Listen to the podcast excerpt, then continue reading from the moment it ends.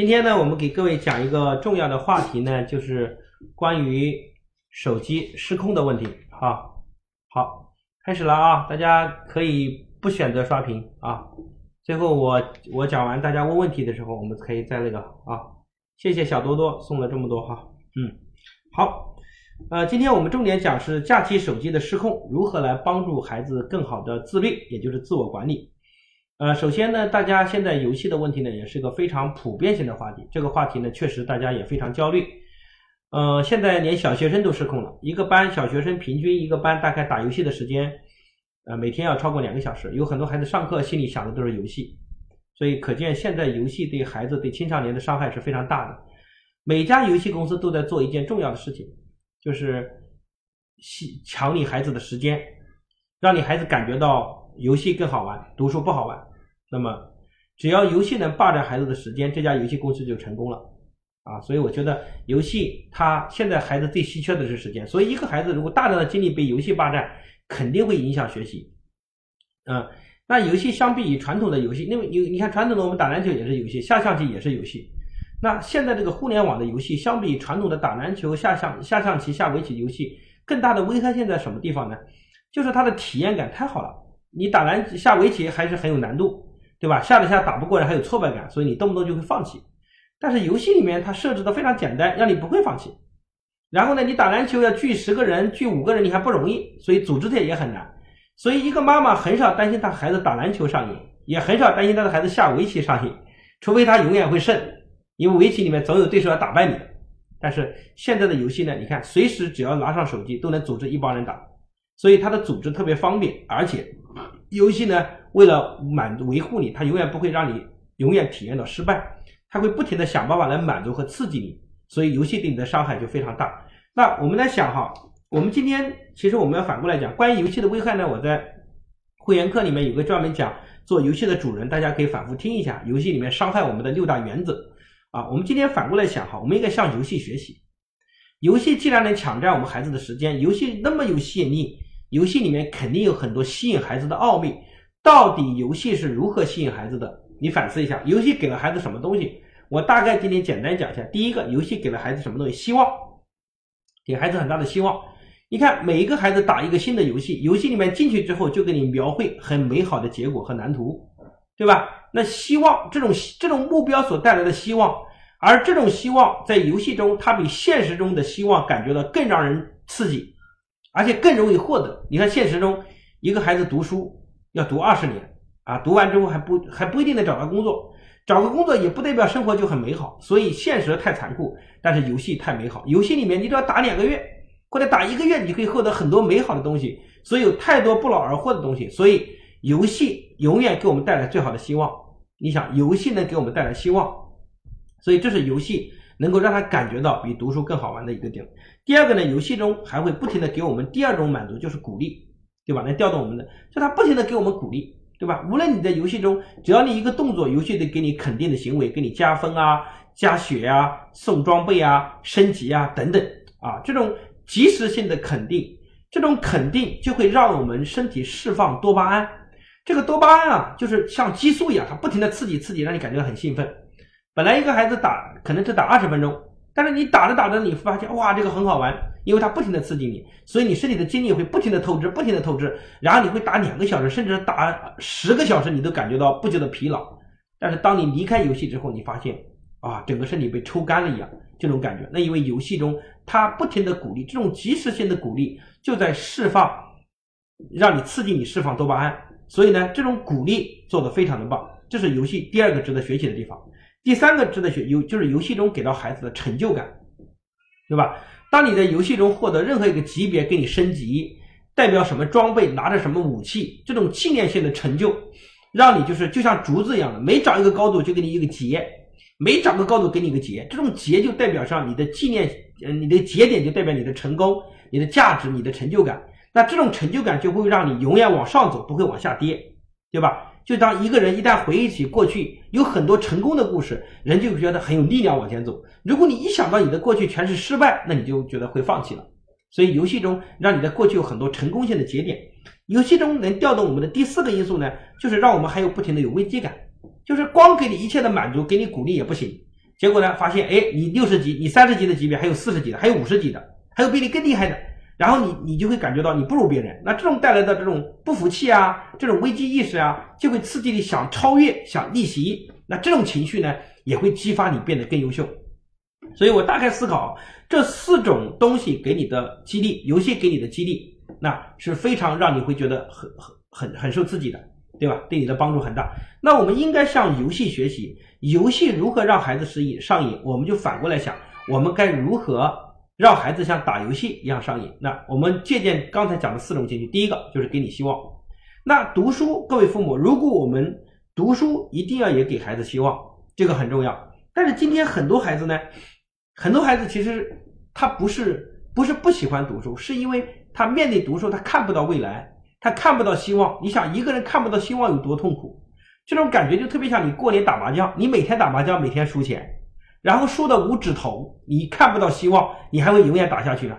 那让你麻将能持续打下去的原因，不是在你打了一段时间，输了很多次，正在绝望的时候，突然之间还赢了一把，让你产生了无限的遐想。这种遐想仿佛你将来能赢很多钱，感受到很爽的感觉。那这种希望给你的是非常重要的。所以我觉得很多孩子，你能理解他为什么不好好读书，因为失败了太多次了，就像你打麻将打了十年一盘没胡过一样的。这个挑战和压力是很大的，所以我们必须要转变这种情况，就是要让他对学习有目标、有希望，对吧？啊，来，各位父母，我们思考一下，可能你你经常会发泄的讲说，我们家孩子就不求上进，我们家孩子就不要好，有没有这么讲过？对吧？当你啊发泄情绪，你歇斯底里，你可可能会这么少。但是各位，我们要认清一个事实，这个世界上没有人不求上进。每个人都在找自我价值，每个人都希望有存在感，每个都希望扬眉吐气，这是人性骨子里的。你想想看，你也是这样的。即使你看到一个孩子，你认为他不求上进，他也只是在学习上不求上进，对吧？他在打游戏中也不断的进取，对吧？他追女朋友也也是不断的进取。我打个比方，他可能在打篮球上也不断的进取。所以，你们所认为的一个人不求上进，其实是不对的。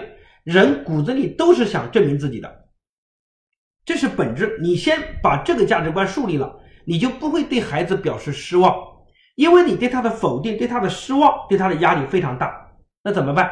我觉得呢，各位父母，你的智慧在于什么？就是在孩子自己可能已经不相信自己或者看不到希望的时候，你如何能让他看到远处的方向？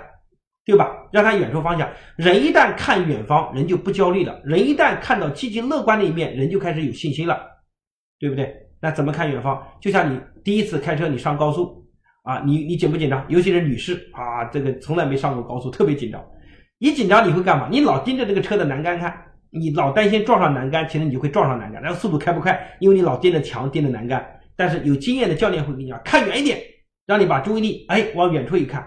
一旦你开始看高速的远方，你的速度会越开越快。为什么？因为你看到了未来，看到了希望，你会更加有勇气、有信心。所以，各位父母，如果你的孩子今天不动，那是因为他的注意力看到了栏杆，他看不到远方，他看到是失败，看到是自己不行。你要想办法帮他看到远方，让他相信他能有未来，让他信相信他能够有美好的前途，这个非常重要。一旦他看到了远方，对吧？他其实就会有力量自己往前走啊，这个就像车子一样，一个车子能开出两百码的速度，但是挡风玻璃上被贴了层黑纸，他看不到任何前进的方向，这种感觉有多痛苦？你还让他开，你努力呀，他看不见路，对吧？这就是不可以往前走的啊！所以，就像我自己一样，因为我自己刚刚我做福音也好，我做很多事情，我可能前期遭受的也是打击，也是嘲笑，但是我刚做福音的时候。对吧？我遇到的打击和嘲笑，但是我怎么办？我想办法让我自己看到远方。我给自己喊目标，我的目标我要影响一个亿的人。那时候说起来其实很荒唐。你现在看到我们这么大的影响力，你会说哇，你真有愿预见性啊，你真有勇气，你这真的是一定能做成。这扯的。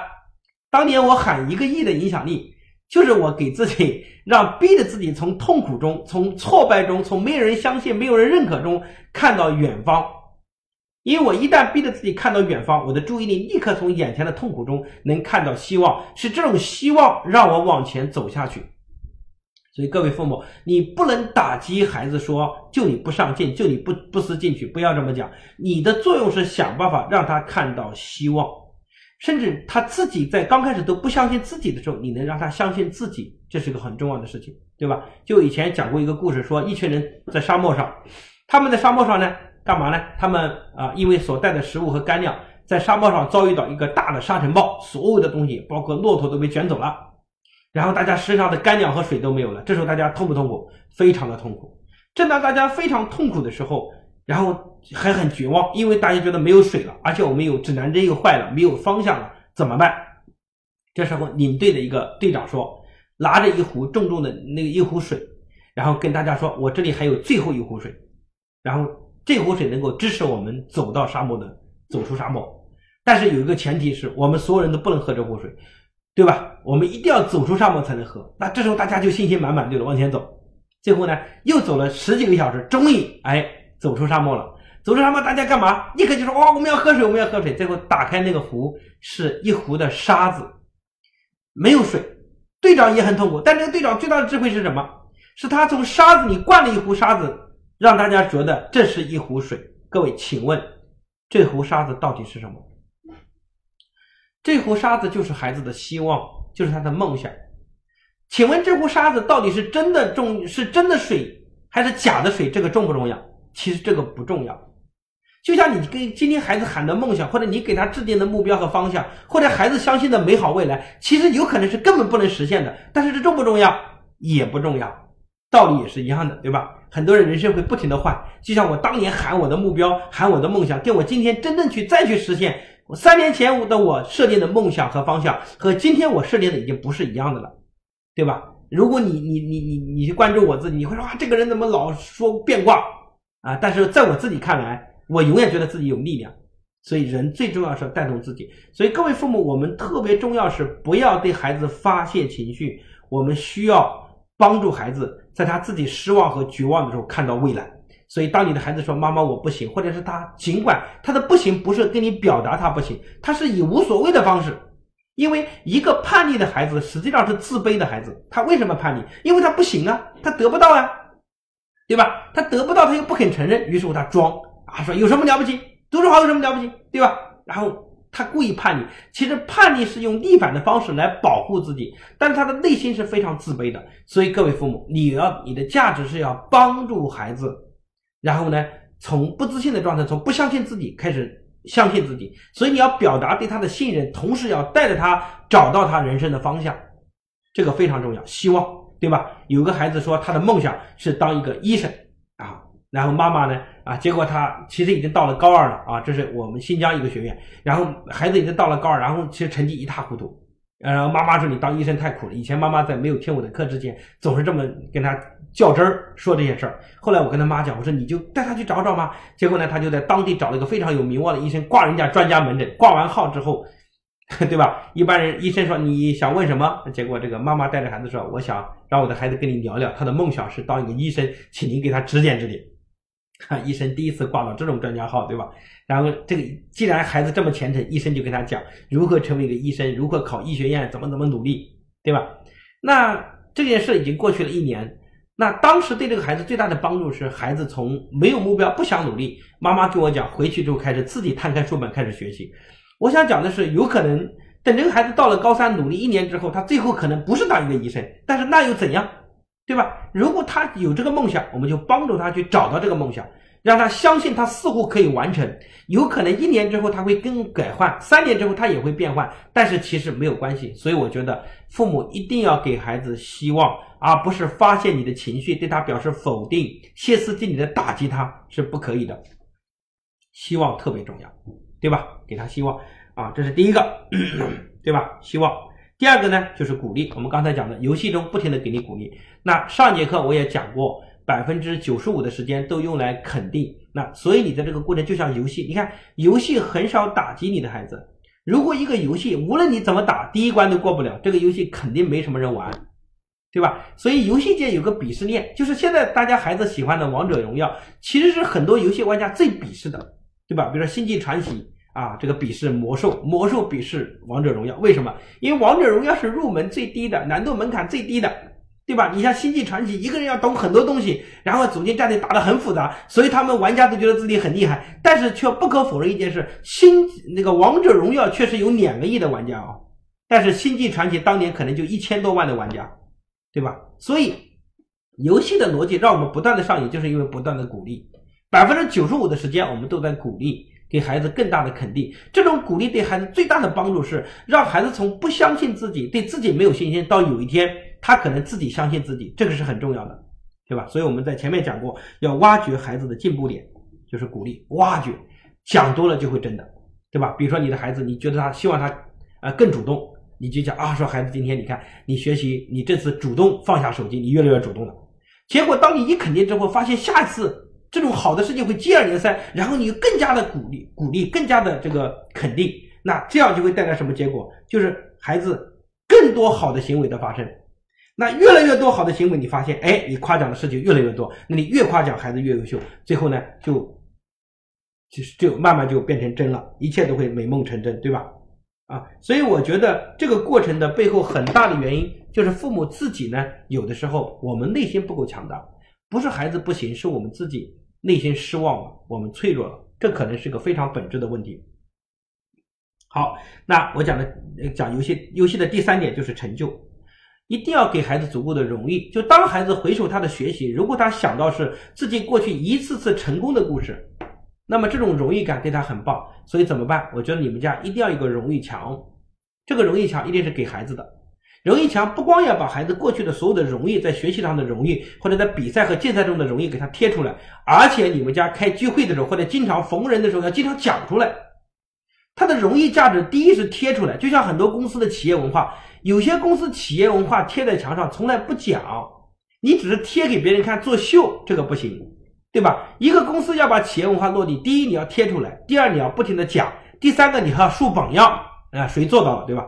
那一个家孩子的这个成就感的建立，你不光要把它荣誉贴出来，你还要经常讲，对吧？然后你还要看到他更多的进步，更加给他贴上去。所以这种成就感要不断的给他强化。那第四个就是要给孩子啊危机感，给孩子危机感，就是这个危机来自于什么？就是当一个父母刻意的在保护孩子的时候，你的孩子就感受不到外界的危机，对吧？比如说学习都是你帮忙，那他就不知道他自身有很多缺乏的点。最后变成你的溺爱，名义上对他保护，实际上是对他未来一个巨大的摧残。所以你只要不过度去保护，让孩子敢于去面对挑战，于是乎他就有危机。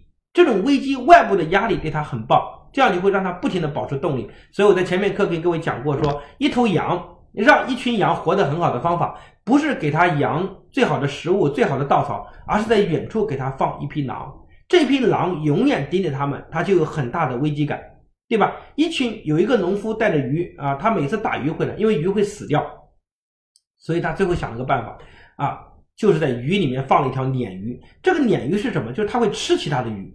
那本来鱼会死掉，因为在一个环境很舒适的环境，鱼慢慢就是没有氧气，它没有奋斗的动力，这个鱼就死掉了。那当它放这个鲶鱼进去，这个鱼要担心被吃掉，在水里面不停的动，不停的动，那不停的动物就会不停的把氧气带到水中，这所有的鱼都活起来。所以这条鲶鱼是给它危机感的东西。所以。各位父母也要给孩子敢于去面对挑战，游戏恰恰利用了这种情绪，来让孩子不停的找到危机感，让优秀的孩子更加要挑战自己，让慢慢找到信心的孩子也会找到更大的动力和斗志，这些都很重要，对吧？所以，我们借助游戏，刚才我们借助游戏来讲了，实际上就是告诉大家，我们如何向游戏学习，来反思一下我们在教育孩子的时候我们应该做的事情。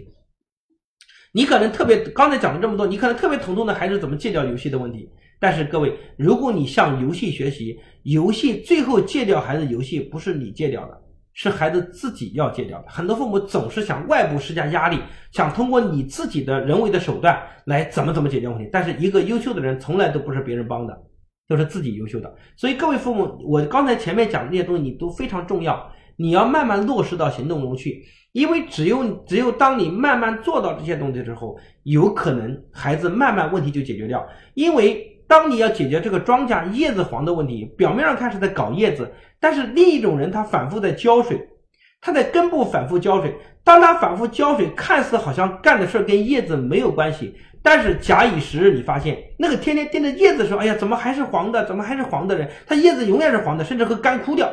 但是那个人天天浇水，天天浇水，看似干的跟叶子没有关系，但是过一段时间，竟然发现叶子慢慢变绿了，因为根部有营养了。所以我教各位的方法，更重要的不是那种简单的雕虫小技，是解决根部问题的方法。所以我们要关注到根部的问题。只要你的根部不停的浇水，你要相信，尽管现在叶子是黄的，但是有一天叶子一定会绿起来的，对吧？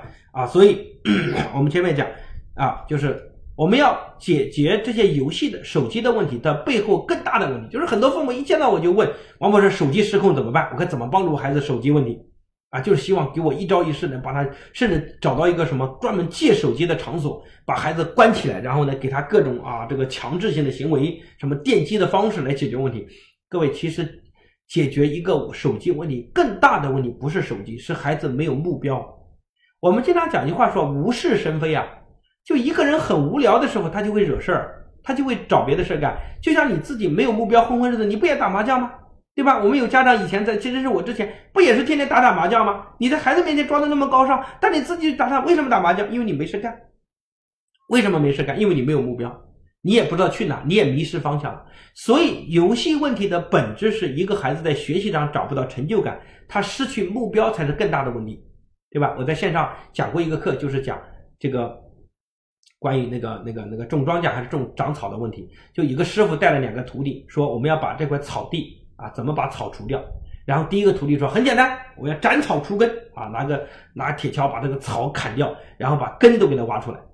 然后另一个徒弟说把它烧干净，把火把草全部烧干烧没，对吧？烧掉啊？你觉得第二年这个怎么样？斩草除根的这个庄稼，第二年这个草地第二年又长了长了草。然后那个被烧掉的，被大火烧掉的，最后什么？野火烧不尽，春风吹雨生，又长了，长满了野草。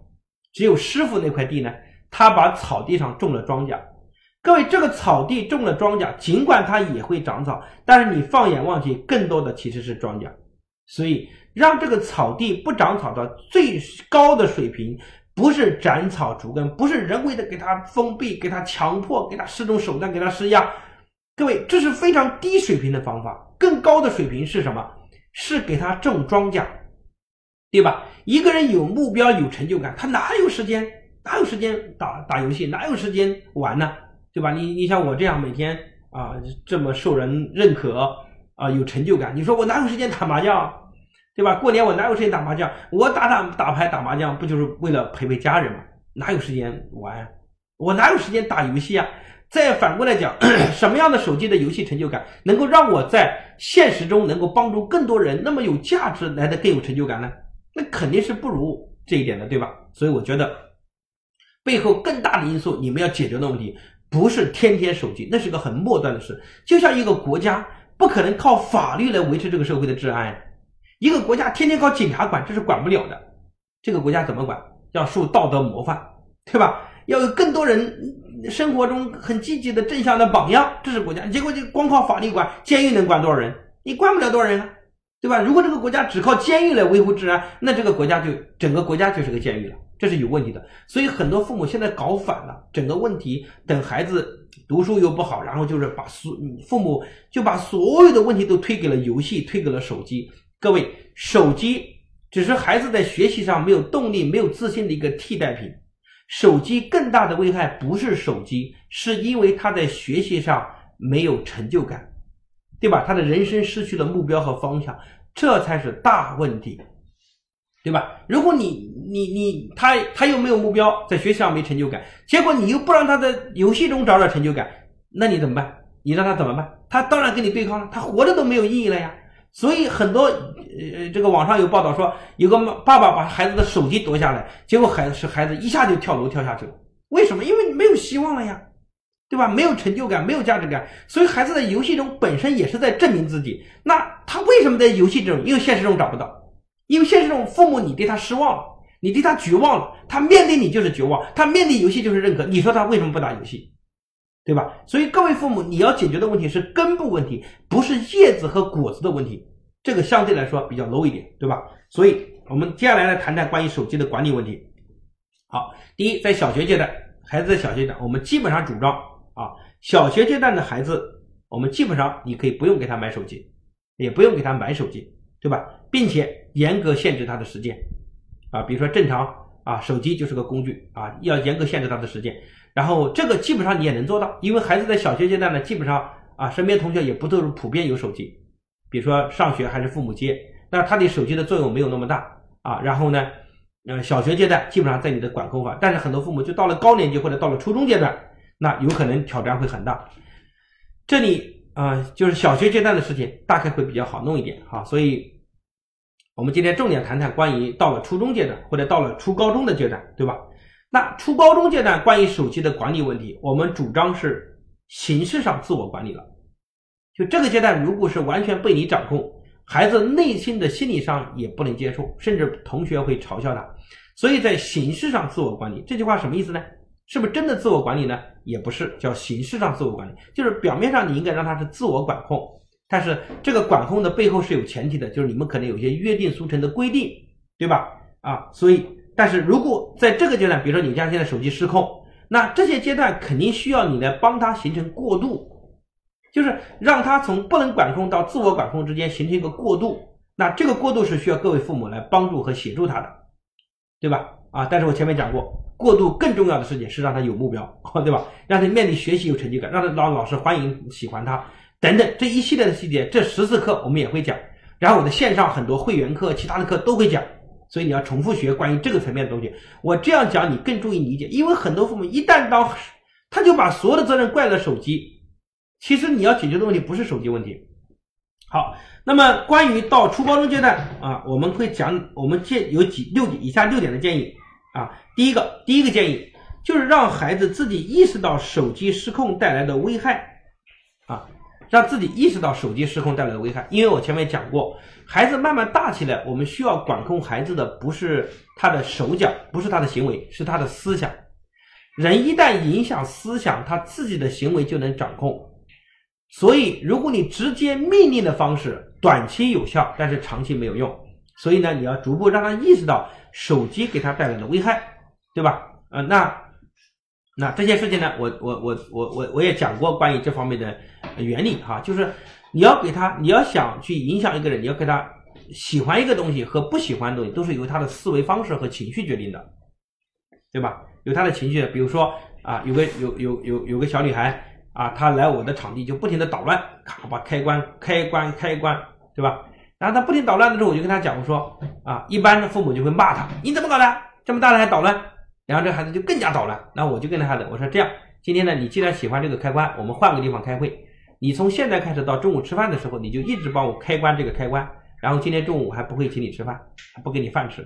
这个小女孩一听，感觉有压力，嘎就不玩了，就走了。啊，她本来开关就是因为你反抗，就是因为你跟她对着干，所以她开关开，她觉得能够。调动你的情绪啊，变得很有成就感。但是，一旦她意识到我这个事儿我要不得不干下去，而且干下去还没有好结果，她本身就不喜欢玩了。所以，我们要影响别人，其实特别重要的是影响别人的情绪啊，让让别人保持一种理性的觉知状态。我在线上关于手机引危害我们的六个因素啊，我专门讲过手机这个课。那这里面其实背后，我们我我没有讲过一句说孩子手机里不能玩。但是我永远在讲一个问题，就是手机是如何让我们上瘾的，手机是如何来霸占我们的时间的，手机是如何赚我们钱的。我讲这些东西，讲完这些东西之后，孩子慢慢就会意识到，手机，因为每个人都不希望被人掌控、被人利用。但是在他以前打手玩游戏的时候，他感觉到很有成就感，他完全觉得自己在掌控游戏。其实当他意识到原来你打的一切都是在如来佛的手掌心中，你只是个被掌控者角色的时候。反倒孩子慢慢会保持清醒，这个对他反倒更重要，对吧？就呃，就像我就跟各位讲过，就是人，比如说一个品酒师和一个酒鬼最大的区别是，酒鬼喝酒的时候，他喝完就醉了，说怎么说，我我没醉，是吧？其实已经醉了。但是品酒师同样喝那么多酒，一口一口的品，为什么他不会醉呢？因为品酒师不停的在品酒的时候，他在分析这个酒是哪一年的葡萄，这个酒呢酿了多长时间等等。他永远在保持对这个酒的一份觉知，所以他尽管喝了很多酒，他也不会醉。所以两个孩子拿着手机，一个孩子说哇好玩，我好好好棒，我好厉害，他就上瘾了。但另一个孩子呢，打着打着说，嗯，你看他马上给我设置关卡了，哎，马上让我充钱了，你看游戏是怎么让我上瘾的，怎么让我把时间耗进去的。他越来越保持这份觉知的时候，他就变得理性，这样的孩子才慢慢对游戏产生了抵抗情绪。这就是我们今天在流感这个状态，我们讲过，我们要比如说国家在两个月之后，如果产生了对今天病毒的这个抗体之后啊，我们就会打防疫针。什么叫打防疫针呢？就是我们要模仿在身体里面提前植入一个跟病毒非常相似的东西，但那个没有伤害的，进入身体之后，身体自身就会通过大量的细胞的这个这个营养的供给，来制造出一种对抗这个假病毒这个抗体。以后等真病毒来的时候，我们身体就不害怕了，对吧？所以我们要让孩子对手机能够有内心的，我们提前给他一些这种危机意识。那他自身产生抵抗的情绪，就会有抗体。那你带着孩子来线下呢？啊，我们就专门帮你做这件事儿，包括我线上的视频课，我线上的音频课，录给孩子讲的课，其实我都是站在一个客观理性的角度来让孩子慢慢设立有抗体啊，他自己有植入，这样即使他有一天拿到手机，他首先是保持理性的觉知的，这种人就不会上瘾，能理解吧？他就不会上瘾。啊，就像我自己抽烟也不上瘾，喝酒也不上瘾，为